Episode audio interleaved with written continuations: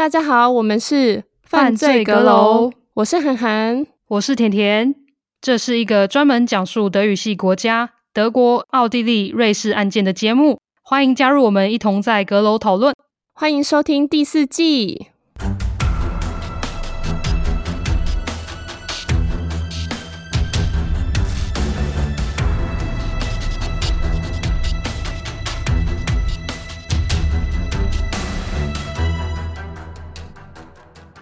嗨，大家好，我是涵涵。嗨，大家好，我是甜甜。今天呢，轮到涵涵来说故事了。就是大家应该又很久没听到我的声音了。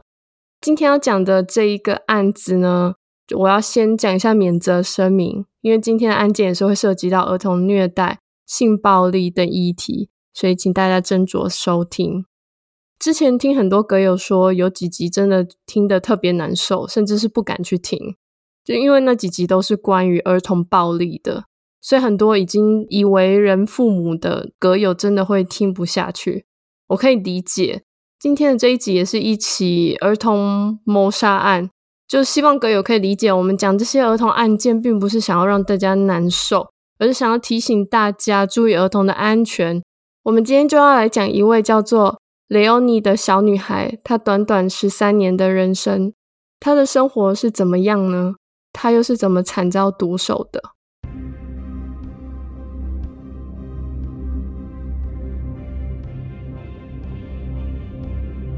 二零二一年的六月二十六日，那一天阳光明媚，夏天天气干爽，正是值得出门散步走走的一个星期六。Tulln an der Donau 这个多瑙河边的小镇，平常景象都是一片祥和。整个小镇就像田园诗中描述的一样，非常的宁静舒适，只有偶尔经过火车声会打断这片刻的宁静。Tulln 还有一个美称 Blumenstadt，意思是花之城。夕阳西下之后，Tulln 火车站附近的主广场就会聚集越来越多的年轻人，他们互相聊天，抽着烟，喝着啤酒和 Red Bull。这里插播一下，Red Bull 就是红牛，是奥地利的公司，所以如果 Red Bull 要找我们业配的话，我们也很欢迎，欢迎。好，那我们回到故事，十三岁的雷欧尼也时常是这一群年轻人其中一员。他的父母的房子就离这里只有一百公尺，但是他今天却没有出现。我们将时间倒转到六月二十六日早上七点左右。有民众在维也纳二十一区 Donaustadt 的街道旁边发现了一名女性靠在一棵树上，这是一具年轻女性的尸体。警方初步判定她应该是在十八岁到二十五岁左右。警方到场后曾经有施行急救，但后来发现这名女性已经死亡很久，急救已经无效了。这名女性身上有几处淤伤，脖子上也有勒痕。因为在他身上没有找到身份证件，也没有任何可以证明他身份的东西，所以一开始警方对他身份是不知的。警方在验尸之后证明，这位女性是一名青少女，并非前面讲的十八到二十五岁的成年女性。警方在媒体上公布了受害者的个人特征，希望能因此获得更多消息。这名年轻女子身高一六零公分。棕色及肩的长发被染成了红色，还有一双引人注意的浅绿色眼睛。她穿着一件写有 “Life or Die” 字样的黑色连帽 T，下半身是黑白格子裤和白色 Nike 运动鞋。后来一对父母来验尸，最终核实了这位少女的身份。她是住在我们前面提到 “Tall on the Donau 只有十三岁的 Leoni。根据媒体报道，这对父母其实曾经去过警察局，可是因为一开始警方预估这死者年纪是在大概十八岁左右，所以警方在近期的寻人启事都找遍了之后，也没有找到任何一个与死者相符的失踪人口。这名年轻女子的照片还被展示给发现尸体附近的当地居民看，但没有人认出她。其实后来想想，这也很合理。因为他根本就不住在维也纳突然和维也纳距离大概四十公里，开车半个小时，虽然不远，但想想，一个十三岁的少女，怎么会被发现在离家这么远的地方呢？验尸之后发现雷欧尼死亡原因是窒息。警方一开始以为凶手应该是将膝盖压在雷欧尼的胸口上，直到他窒息而死。他身上有许多血肿，这些伤势都显示出生死者生前曾经经历过一场痛苦的死亡斗争。警方认为雷欧尼在生前遭受过性侵害，并且有被下药。勘察过他被发现的现场之后，警方认为那里并不是案发现场。更详细的说，警方认为雷欧尼是在私人空间或是在室内被杀害的。警方在发现尸体后的隔两天，六月二十八日就开始在附近盘查，不久后就在第九区和第二十二区逮捕了两名阿富汗人，十六岁的阿里哈和十八岁的伊保哈克。有他们的熟人看到雷欧尼和他们回家，并进了他们的公寓。过了几天之后，警方又在地铁站逮捕了一个二十三岁的阿富汗年轻人祖拜杜拉。这三个人是来奥地利寻求政治庇护的。伊巴尔哈克有毒品和暴力的犯罪前科，还曾经在奥地利入狱过。他们其实应该早就要被驱逐出境了，但由于办理这个程序的时间非常冗长。以至于他们都还非法留在奥地利。这两名阿富汗人在当天晚上的时候就接受了审问，因为两个人都不会说德文，还特别雇了一名翻译。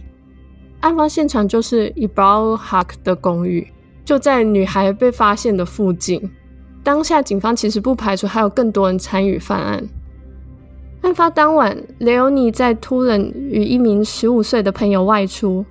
晚上大概十一点半时。这位十五岁的朋友独自回家了。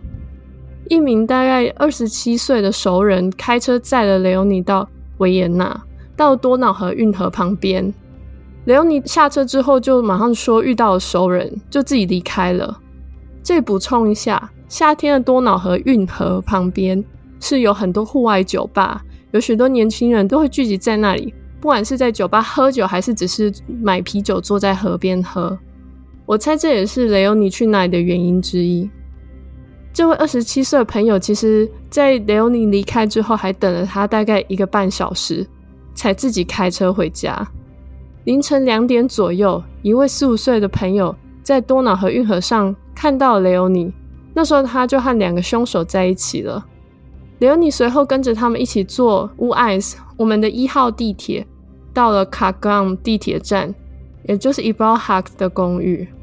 进去公寓之后，祖巴杜拉就是那位二十三岁的阿富汗人，他在雷欧尼的杯子里面下了大量的摇头丸，然后趁他意识不清的时候性侵犯、性侵了他很多次。雷欧尼的身体可能因为无法承受这个大量的摇头丸，因此就产生一些服药过量的反应，还有这些人性侵他的时候压在他身上的体重，就这样子他停止了呼吸。三个人看到这个场景之后，其实吓得惊慌失措。他们还试图给雷欧尼喝茶和柠檬，可能试图想要让他把药吐出来，然后还用冷水帮雷欧尼洗澡。可是这些都没有用。后来伊布拉哈说，他最后把雷欧尼抱出了公寓，就把他放在附近树下，也就是案发的那个树下。也不清楚雷欧尼那时候是不是还活着。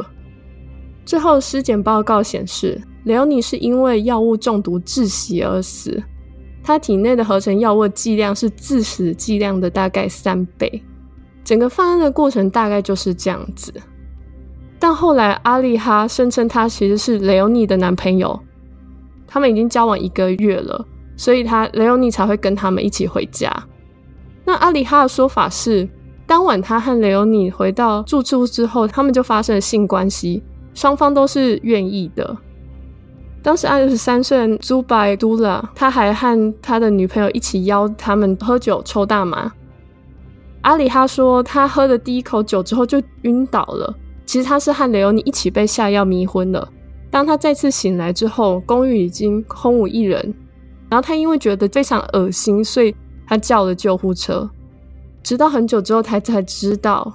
朋友们对雷欧尼犯下了罪行。雷欧尼的父母在接受访问的时候，直接说阿里哈是在说谎。因为他们知道雷欧尼的男友是一个奥地利人。我们讨论过这么多案件，每次当悲剧发生时，受害者亲友总是会想问：为什么是他？为什么是像雷欧尼这么漂亮可爱的女孩？这个答案或许我们可以在她短暂的人生故事中找到一点线索。雷欧尼的妈妈是老年照护的护理师，她的继父也是一位护理人员。雷欧尼有一个姐姐和两个兄弟。根据她周围人说法，认为雷欧尼都是一个就是很普通的女孩子。那雷欧尼和她所有的家人都相处得很好。雷欧尼的爸妈因为希望她和兄弟姐妹们都能在最好的环境中成长，所以他们从大城市搬到了夏奥地利州。我们讲这个美丽的小镇图恩，让他们就能够在乡下的安全的成长。一开始，雷欧尼是喜欢住在乡下的。他和兄弟姐妹常常在花园里玩，但不知道怎么了，不久之后，雷欧尼就完全变了。之前，雷欧尼其实很专注在课业上，一直很努力，成绩也很不错。可是有一天，他的成绩就突然急速下滑，也经常翘课。当下，其实他逐渐接触到一些比他年纪比较大的青少年团体，也因为这样子，他越来越远离了他原来的朋友。他开始在街上长时间的游荡，就和一些会在街上游荡的比他年纪稍大的青少年男女混在一起，有时候甚至沉溺在这群朋友之中，消失好几天都不回家。自此之后，雷欧尼就变得越来越消极，他的这个无法控制的这些行为开始引起了老师的注意，也引起了家人的关注。后来，甚至有青少年福利机构也介入，然后给了他特殊照顾。但是在多次讨论之后，社工试图以不同的方式让雷欧尼回归正常生活，但后来其实他们的努力算是失败了。雷欧尼还是常常到处游荡。雷欧尼有一个曾经的闺蜜叫 Nadine，一直到一年前，两个人都还天天一起去上课，几乎形影不离。后来因为雷欧尼成绩下滑，必须要留级，所以被转到了另外一个班级，两人因此渐行渐远。那迪内不久之后就发现雷欧尼有一群新朋友，但都是一些他认为的不良少年，他很不喜欢，也因为这样常常和雷欧尼吵架。雷欧尼遇害的前一天，他们还有人在一次的聚会上相遇了，有说有笑，就像回到从前一样。那迪内在讲这个当下，他看着放在学校门口的鲜花和蜡烛，他想念雷欧尼了。我们讲完了雷欧尼，讲完了案发经过，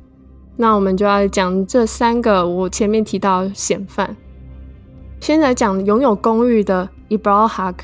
他是为了得到庇护来到奥地利的，但他从二零一八年开始就涉嫌十一起案件，这些案件包含贩毒、危险威胁，还有就是伤伤害。二零一八年，他第一次被定罪，就被判了两个月的有期徒刑。然后，二零一九年，他因为毒品的案子被判入狱十周。二零二零年，他又因为抢劫盗窃入狱十个月，直到二零二零的八月被假释，之后就一直是自由之神。由于他的犯罪记录，奥地利的还翻译成联邦移民和庇护办公室，其实在二零一九年十月就已经算是剥夺他庇护权。并且他六年内不得再进入奥地利。当然，当下是有提出抗议的，但保程序仍然需要时间，所以他还滞留在奥地利。那另外一位是讲说他是雷欧尼男友的阿里哈。阿里哈是在二零二一年才申请到庇护的，也就是在案发之前不久。他的母亲和姐姐当时也已经在奥地利国内待了一段时间。最后来讲年纪比较大的朱拜都拉。也就是他下的药。那他在奥地利其实也犯了非常多的案件，应该要在二零一九年的时候就要被驱逐出境了。二零一八年开始，他已经被举报五次，包含贩毒、然后威胁，还有持有贩卖武器等等。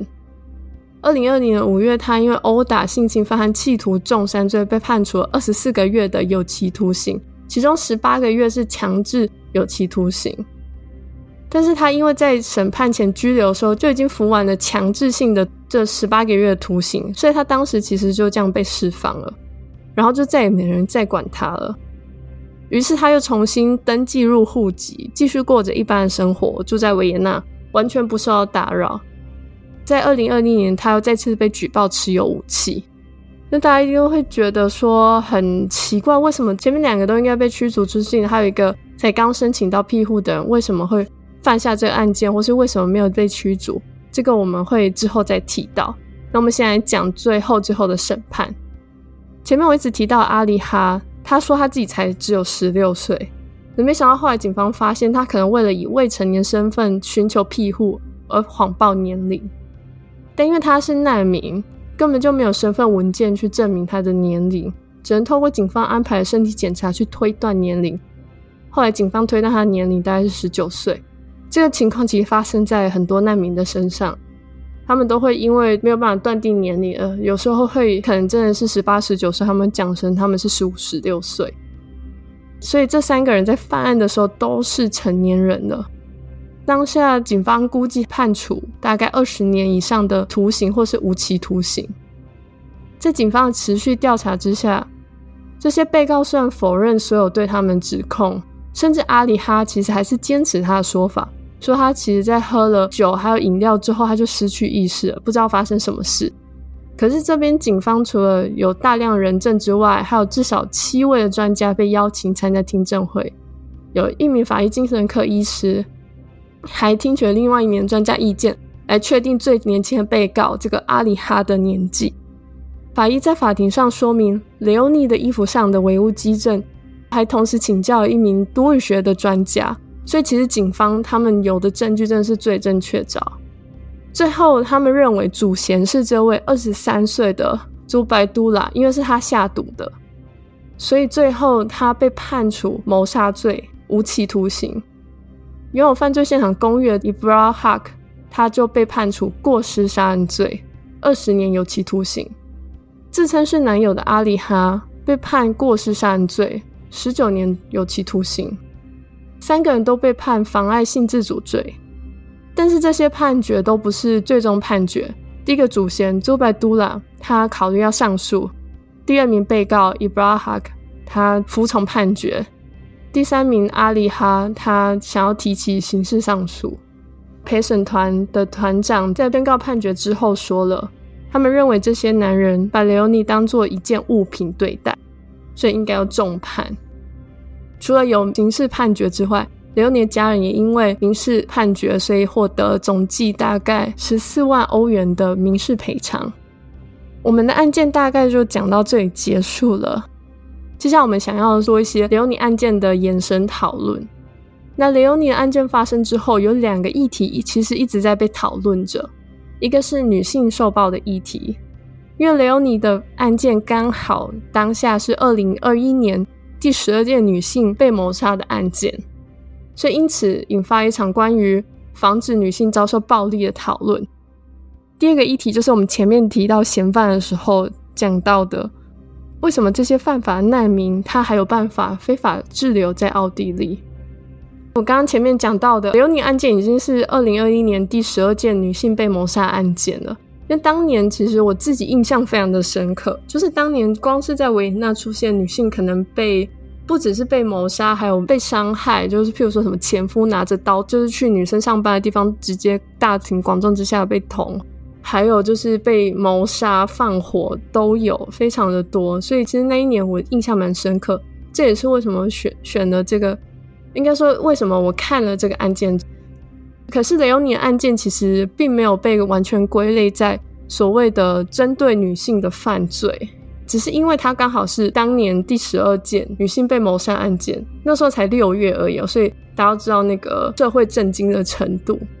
所以因为这样子。当年其实有许多妇女还有两性平权团体都出来呼吁，觉得政府应该要制定更多的政策，然后投入更多资源在这个领域之下。因为毕竟都已经二零二一年了，然后还有这么多女性受暴的案件。原本在五月，他们有与受害者保护组织举行会议之后，政府是他有宣布他们会额外筹集两千四百六十万欧元去推广防止暴力政策的资金。但是后来预估反暴力的政策可能需要就是更多才能有办法就是完全执行他们想要做的事情，在雷欧尼案件发生之后，维也纳市长他其实在新闻发布会上就有强调，隔年二零二二年市政方面会另外再投资一千万，然后还有一些用于防止暴力的一些组织的资金会被增加到一倍，然后还会有一些另外的额外协助资源，例如说妇女专线求救电话也会扩大服务，再来是还有刑事侦查和预防的工作，他们也会投入更多的资金跟人力。还有，除了妇女之外，其实连带的就是儿童和青少年福利机构功能，他们也要加强，并承诺会提供更多新的社工职位，以解决人力的不足。另外呢，在学校和民众之间，他们也会加强宣导，然后还要建立妇女庇护所等等。这些政策其实听起来就是他们会做很多事情，但其实当年虽然说真的很多女性的议员不分党派提出了相关的政策。但是推行和改善力度，老实说，可能因为我没有需要这个资源。可是我觉得很多议员他们还在努力在这一方面，所以其实他们都觉得这些推行和改善力度其实还不够，还要再更加强。那接下来就讲到第二个雷欧尼案件比较争议的地方，这些难民犯法的问题，还有他们非法滞留在奥地利的争议。在雷欧尼案件发生之后，民众开始呼吁将凶手和一般。不愿意融入社会的阿富汗人或是难民们驱逐出境。关于这个呼声，其实当时内政部长就表示说，如果想要留在奥地利，你必须融入和遵守法律，不应这样做的人都会被驱逐出境。当时的总理还是那个很年轻的 Sebastian Kurz，他也加强取缔非法滞留，就是希望可以加强他的力度。再来就是对移民立场本来就比较极端的 FPU，就是自由党，他们希望就是立即驱逐阿富汗人。社民党他们也觉得就是这种状况要加强取缔。反正当下其实在这案件过后，就非常多政党是每个人都提出应该要嗯好好取缔非法的滞留问题，但其实实施的情况到现在我并不是很清楚，因为这一块其实就有点像是。就是黑暗角落的一块，如果你不去触碰，你不是其中一员，你根本就不会知道发生了什么事情。但我很好奇，就是奥地利政府的态度，就是整体来说，因为像德国可能就大概就一个政党或是两个政党，他们很反对移民。那我不知道奥地利嘞，一样啊，就是我刚刚讲到那个 FPU 自由党，他们不止反对难民，他反对所有移民，包含我。像是那个疫情的时候，他们就常常会有。一些游行，因为疫情，大家失去了工作，然后他们就开始会有那种，呃，你知道自己过不好，就会开始把怨气怪在别人身上。他们就觉得都是移民的问题啊，就是因为移民太多，我们才找不到工作。所以这种政党还是有，可是主要的政党基本上都还是中立的，他们针对都还是一些就是犯法的难民。哦，所以民众整体来讲还是会接纳难民，但是就是因为刚好这类似的事件，刚好凶手又是已经被拒绝的，或是要被驱逐出境的难民，所以他们才比较愤怒。对，大部分民众还是认为比较争议的地方就是这些难民，他们已经犯了这么多法，应该被驱逐出境了，为什么还留在奥地利？比较生气的是这一点。嗯哼嗯哼，当然有部分人会觉得，就是奥地利不应该接受那么多难民，当然也是有嘛。但那个 FPÖ 他们的这些支持者都会这样认为，因为我也不是没有遇过。呀呀，德国也有，但是德国就是 呃不带头做的话，可能整个欧盟都没有人没有人会做，所以他们就一直接受难民。对，光是之前就是二零二二年，光是乌克兰的难民，我们就已经收了超过一百万，所以是很多的。对啊，嗯。不算乌克兰的话，德国二零二二年截至的时候，好像也收了快将近一百万的其他国家的难民，这非常多。对，像其实韩寒今天讲雷欧尼的这个案件，其实在德国，我真的不夸张，基本上每一个月或是可能每两个礼拜，都会发生一种，就是可可能陌生人突然被人家攻击，或是孩童被人家攻击，然后凶手刚好正好都是难民。而且正好身份都是那种被拒绝的，然后我也是真的是 还蛮生气的。但是因为我们自己本身也是移民，所以其实我对这个方面就是因为这种这个议题也蛮蛮有争议，就是很难去取舍。所以我也不会特别说我就讨厌难民，我反对接受难民，因为这样也很奇怪。但是我就很想要有理的去骂这些人，所以我去在做这集节目、分享这集节目前，我就稍微有做一下功课，就是到底为什么韩寒刚刚有提出，为什么这些人都已经申请庇护，都已经被驳回，为什么还可以留在欧洲，或是奥地利，或是德国？就来跟大家分享一下，大概这些具有难民身份申请庇护的人，他们在德国到底有享有哪些权利，跟他们不能做什么事情，然后为什么他们还一直继续非法的留在德国？他们基本上就是你在嗯八月二零一五年之后申请难民，然后被拒绝的人，他们就完全不能工作。因为我记得韩寒也说，奥地利的难民是不能工作的，对不对？他们可以工作，但是他们工作有限制，就是他们要过一定的年限之后才能工作，而且他们的那个有不同的等级，嗯，有的是不能工作，有的是可以工作。因为像我们公司，我们就有两个同事是难民，一个是西藏人，一个是叙利亚人，他们都算是高知识分子。而西藏的那一位同事，他很早很早就来，嗯哼嗯哼。那十五、十六年前就来了，所以其实他现在已经不是难民，他现在已经是奥地利公民了。嗯哼嗯。另外一位就比较晚了，可是他其实也来到奥地利大概四五年了。像他们两个都是大学毕业，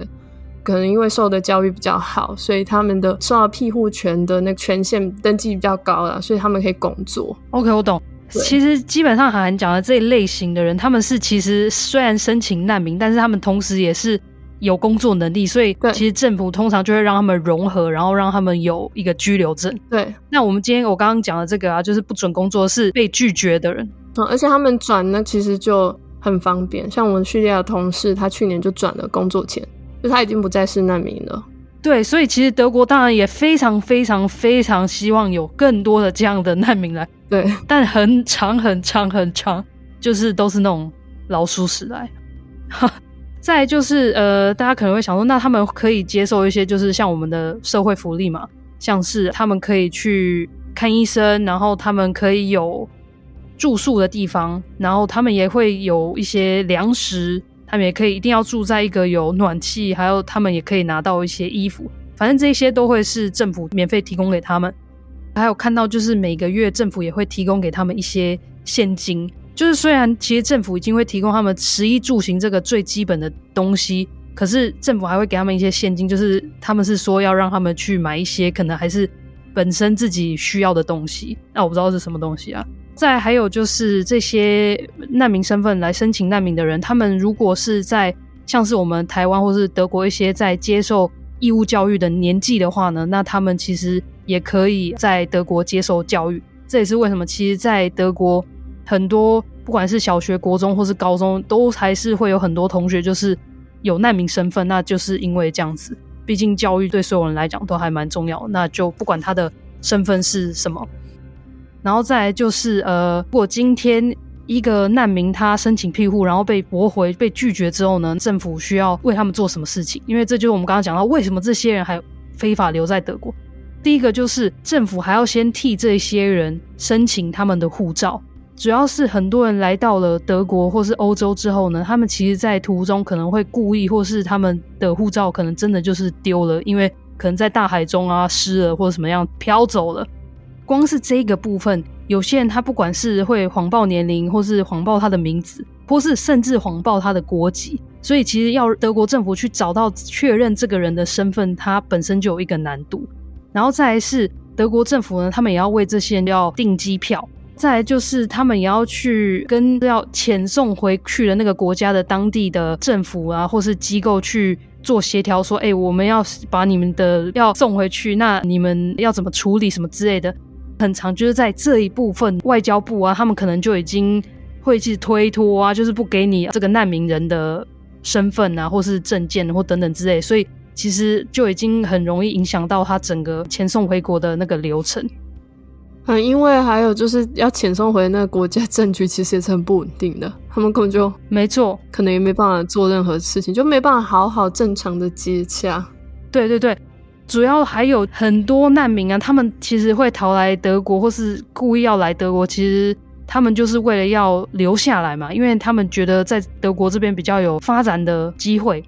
但是如果他们真的要被遣送回国的时候呢，他们会故意自残，他们就是要让他自己送医，这样子可以延后被遣送回国。啊，真假？真的，真的，真的，这是我我现在讲的资料全部都是官方的哦，移民局官方的。或是有些人他会故意就是会开始有什么互相人身伤害啊，就是伤害罪，然后也是打进医院这样子。因为过去以前德国他们就比较笨，他就跟你讲：好，你现在要你现在被驳回，我后天要送你回你国家。那请问哪一个白痴会留在那边，让德国送他们回去？当然没有啊。所以其实过去很多人就消失了。而且德国那么大，超好跑的。对啊，所以现在德国就是他们政府就改良，他们就比较聪明一点，他们就是不告知这位已经被驳回的难民，然后突然性的把他们送回去，这样比较有可能。然后在今天，就算一个难民他的申请庇护的这个被驳回了，其实他们还有可以再上诉的机会。只要他们可以再提出其他的新的证据，他们就有办法重新申请。这个重新申请的审理啊，可能又耗时很久。这也是为什么整个加起来就是最后就真的很耗时。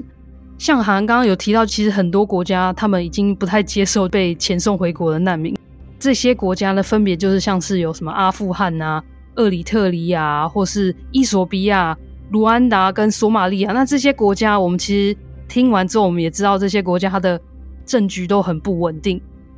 加上如果这些难民他们可能又有犯罪前科的话，其实嗯也可以理解为什么人家不想要他们。再是还有一些问题，就是虽然我们有说，哎，有些民众可能对于这些凶手会感到愤怒，就觉得说一定要把他们遣送，赶快立即遣送出去这样子。可是，在当地也是有很多像是教会或是一些慈善的团体，或是一些人道救援组织，他们就反而会希望每一位难民都需要接受平等的对待，这样子，就希望他们可以还是继续留在当个国家。再还有另外一个也很困难，就是像韩刚刚说，那三位嫌犯其实德文都不太好，所以他们在法庭上或是在被警局问话的时候，都需要有一个翻译在。同样道理的，这些难民。他们到德国之后呢，也完全不会德文的情况下，其实光是这个沟通，我可能要知道他的名字就很困难了，更何况还要去确认他的身份，哒啦啦啦啦。所以这也是为什么这么这么多事情变成了他遣送回国这个时间要这么的久。我刚刚在讲了那么多，其实德国他们遣送难民回国的这些困难之后，我现在来讲一下他们怎么样去对抗想要拒绝回家的这些人。像是德国，他们开始会有一些政策或是一些叫做 program，他们就是会设立一个 program，然后让那些人就是说，哎，你今天拿一笔钱，然后我资助你回国以外，然后可能还帮你在当地去建一个商店或是建一个东西，让你就是可以生存下去或是生活下去。还真的会有一些人，但其实我过去看到都是比较多是东欧的，他们确实会接受德国政府给的这笔金钱。然后真的就自愿回国。再来是还有刚刚有提到，他们会现在要遣送人回国的话，他们就是不告知日期。那再还有是他们会故意就是让这些申请难民或是难民身份的人是没有工作，因为这样没有工作其实就没有经济来源。很多人原本来就是希望可以工作，然后可以有更好的发展。那现在没有办法工作的话，其实他们可能也会受不了。德国政府现在跟一些比较多申请难民身份的这些国家的政府机构，或是外交部啊等等之类的，他们去保持比较友好的关系，不管是从经济啊，或是政治去改善，或是加强他们之间两国的关系，这样子让德国政府可能跟他们签一个条例啊，就说，哎，我今天德国政府可能协助这个国家建立什么公共建设，或是建立什么医疗系统，巴拉巴拉，德国就会希望这个国家可能就可以接受他们自己国民的难民回家，这样子。再来是德国，它有一个东西，就是今天难民他申请庇护，然后被拒绝之后呢，通常德国就是他们还是其实可以原本算是合法吧，就是他们被德国接纳半年，他们可以在没有身份的情况，还是可以在德国留半年。但是现在他们现在把这个日期就是变成三个月，所以反正就是把它缩短，让他们可以尽快离开德国。最后呢，德国他们有一个列表。然后这个列表的上有分，就是真的是危险的国家，或是安全的国家。危险的国家呢，这些难民他们是可以合理的来德国申请难民身份。但是如果有一些国家他们是被列在是视为安全的国家的话呢，那这些国家就不能来申请难民身份。可是我现在讲的这些国家，他们还是持续有难民来德国。那像是有阿尔巴尼亚、波斯尼亚、加纳、科索沃，然后马塞多尼亚、呃蒙蒂内哥罗、塞尔维亚、阿尔及利亚、摩洛哥跟突尼西亚这几个国家呢，都是一直在过去好多年，还是会有很多人来申请难民身份。那你就想想，哎，这些其实，在东欧国家，他们说真的，嗯，也许经济发展上真的不比中欧国家或是整体的欧洲国家，可是其实。呃，他们的国家目前也没有说真的有太多的战争啊，到人民需要真的逃亡之类的。再还有摩洛哥，我曾经讲一集就是 Sophia Lush，他的那个凶手不就是那个来自摩洛哥的一个卡车司机吗？那时候有我说，其实摩洛哥它整体的嗯经济条件也还好，然后整体人的薪水也不高，连开一个就是远程的卡车司机都可以在。摩洛哥算是已经高薪的人，那大家可以大概已经想象了。但是这也不足以代表这些人就要以难民的身份来欧洲国家申请，因为他们只是想要有一个更赚好的赚钱的机会。可是我觉得政府这样子把他们设为是安全的国家是正确的啦。然后再还有突尼西亚，其实我们现在听到，我其实也没有听到什么突尼西亚有什么战争或是什么政变或是等等之类的原因，所以我也不太清楚为什么突尼西亚也会。有难民要来啊，其实你来也是占了社会资源，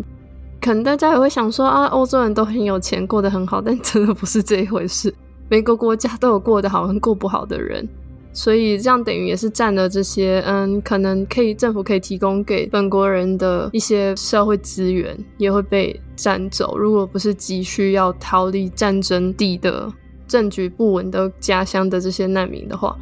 这几年应该没有了，但前几年。大概十年前，中国也是很多难民的，他们也是很多人拿难民身份出来的。真假的？真的啊，很多在奥地利开餐厅，很多都是拿难民出来的。大概三十年前到十年前呢、啊，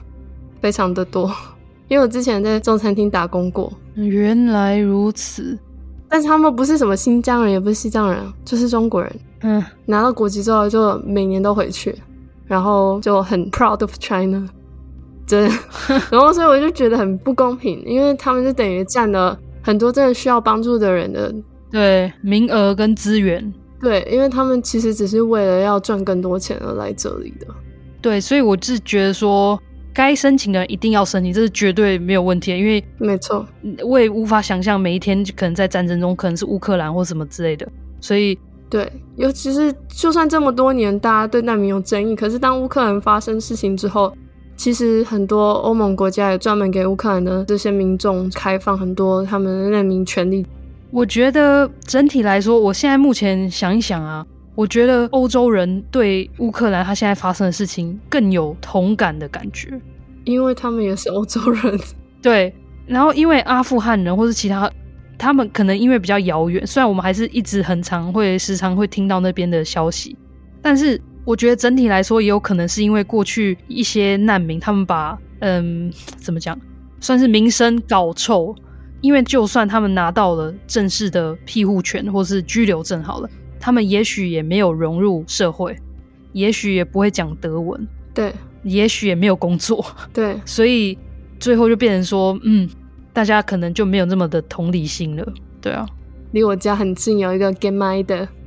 就是 Gemeinde 应该要翻成中文应该是国宅吧。讲比较敏感一点，就是很多奥地利人其实不会很喜欢住在这些地方，因为他们会害怕，因为 g e m i d e 有可能也会提供给，就像甜甜前面讲的一些需要住宿的难民。哎，反正现在要讲啊，其实讲不完啊，因为其实德国最近也有很多原本也是像韩寒说的社会住宅的地方，然后当地政府要把它收回，原因是因为他们要给难民住。然后就看到一个已经退休，然后其实也没有什么积蓄的人，他突然被说他的住宿要被要被收走，然后就想说，呃，这是怎么一回事？对，自己当地的国人都还没有办法被救助，然后就要先救助难民。嗯，反正总结来说，就是难民的议题非常的敏感，也非常复杂，因为你出于人道主义，你还是要大家都是生而为人嘛，你还是要就是提供给他们一些帮助。可是另外一方面就是，不是每个人都是好人。我讲一个最最实际的案例，大家就可以知道说到底有多困难了。最近就是我们在录音，二零二三年的三月，我不知道好像有没有是看到新闻，很多新闻都是意大利跟希腊的海边有船难，然后那个船是上面都是载了大概可能一百名难民之类，或是五百名难民，然后这些人就是都是非法偷渡来的，所以这些人到底要不要救？当然要救啊，嗯，可是他们上来之后呢，意大利也没地方可以再继续接纳这些难民啊，那他们要去哪里？意大利跟希腊算是政府经济能力比较差的国家，他们真的也无法容纳下。对，然后这些好这些国家，他们去救了这些难民之后，他们可是不要留下他们啊。那现在要去哪里？对，所以，嗯，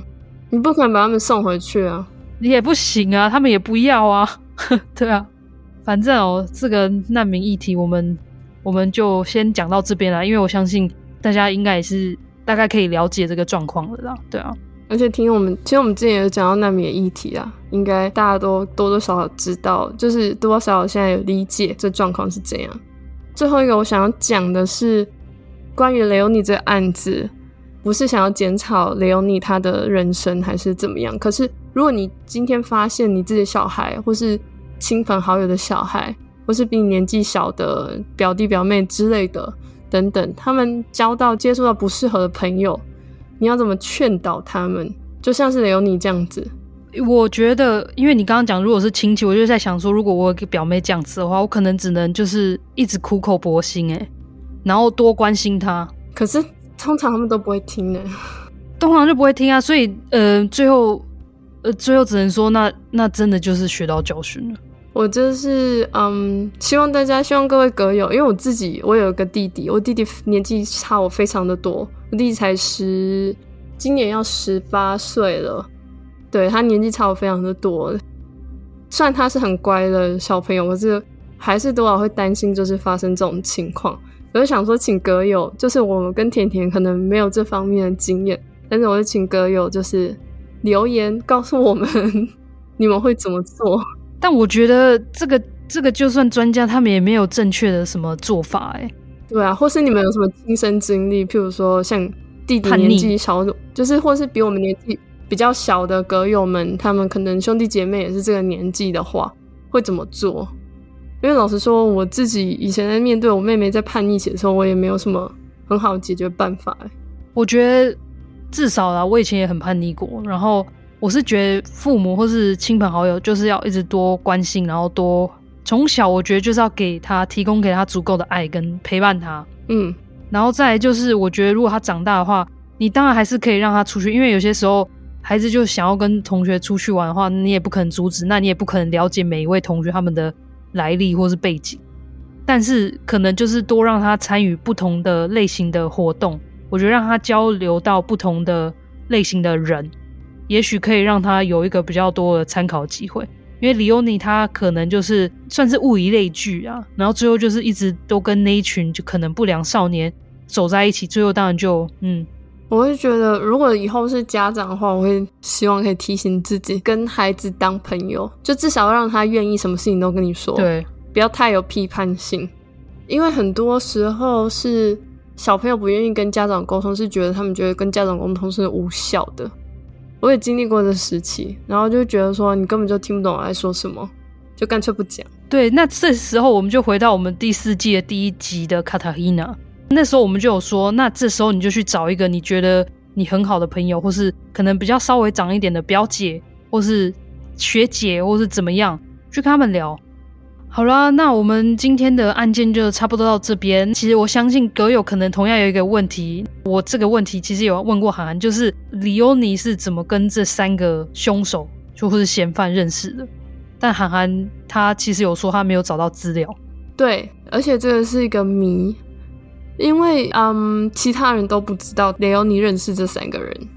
或是可能雷欧尼就是真的当晚认识他们三个的。我是在猜想，也许他们是透过网络认识的。哎、欸，可是这三个人德文不好哎。嗯，你问这三个人没有用啊。对啊，因为这三个人像那个阿里就说她是我女朋友啊，对不对？那问这三个人是无效的。那我自己的猜想是他当天认识的。哈哦，也是有可能，就是在那边闲晃，因为他就不想回家。对啊，然后那边闲晃，然后闲晃到一两点之后，刚好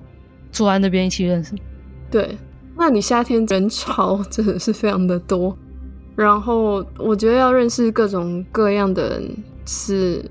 因为那边有 high class 的酒吧，然后也有比较普通，也有那种年轻人没有，就是学生没有钱，就买了啤酒坐在河边。我觉得你说的很合理。主要是因为今天，如果他们已经认识很久的话，我相信他们也有一些呃讯息的来往。对啊，那如果这样子的话，警方应该可以找得到。对，就是警察，也就是没有人提到说他们是怎么认识的，就只有说当晚最后一个看到他的那个熟人，就看到雷欧尼的熟人，就说他们看起来就是像认识一样，就是他已经跟他们在一起了这样子。可是他也很难去分辨，就是他从来没看过这两个人。不过还好，还有被看到，不然也许这个案子还是悬案。对，就是因为当下其实有除了那个之外，还有其他的目击者，然后还有在他们的，就是我可能前面没有补上，其实他们的公寓啊、附近啊，全部都有收证，嗯，然后都是唯物基证，全部的证据都是非常充足的。好，那我们节目就到这边。那我现在来讲一下我们的赞助跟留言。那这次有 ECPay 的赞助是幼园，还有婉俊，谢谢你们两位的赞助，谢谢的你。如果大家就是有台湾信用卡的话，也想要赞助我们一次性的话呢，欢迎使用 ECPay。那接下来我们来分享一下 MixerBox 的赞助订阅者。过去已经有持续在赞助我们啤酒方案的秀纯呢，他今年帮我们的方案升级到了全职方案，耶！哇，谢谢，超级感动的，而且他也没有，对，他就是升级到了全职，谢谢秀纯。那如果大家有能力，也希望节目可以继续经营下去的话，然后希望我跟韩寒可以就是在家工作，不用出门的话，希望大家可以再多支持我们的订阅方案喽。接下来我来分享三则 Apple Podcast 的留言。第一则是由 Allen 二一一二五，他的标题是“一定要支持一下啊”。他说内容很详尽，叙述也很清晰，但最喜欢的还是延伸分享的部分。能窥见德国和奥地利的社会制度和民情，真的很有趣。加油，会继续支持你们的。谢谢 Alan，谢谢。其实他刚刚讲到就是喜欢延伸的部分，那我们刚刚还真的延伸了大概二十分钟 很会讲，延伸二十分钟都要快跟案件差不多。对，这一集真的是难民议题太太好讲了，但是我觉得还蛮好笑的，就是艾伦他说一定要支持一下啊，可是他帮我们打四颗星，他是少按到，就是那个手机不好按，然后少按了一颗，或是他可能觉得。阁楼已经很棒，但还有进步空间。但没关系，我们就是谢谢你，就是谢谢你的留言。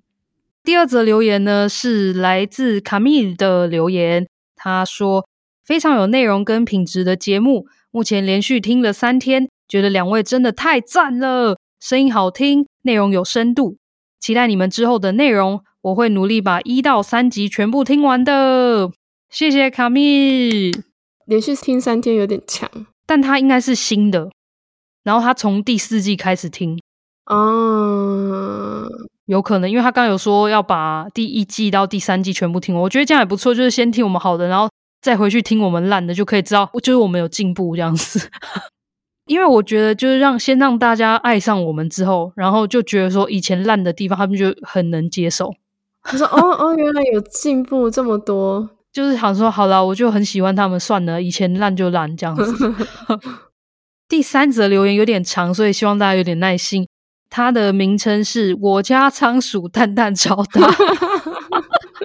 我觉得还蛮好笑。他家应该真的有仓鼠，然后蛋蛋真的很大。不要暴露你的仓仓鼠的隐私。对啊，他的标题是五星好评，那真的是打五颗星。他说上个月开始接触播客，看到有人推荐犯罪阁楼跟出快，就是 True Crime 来听了。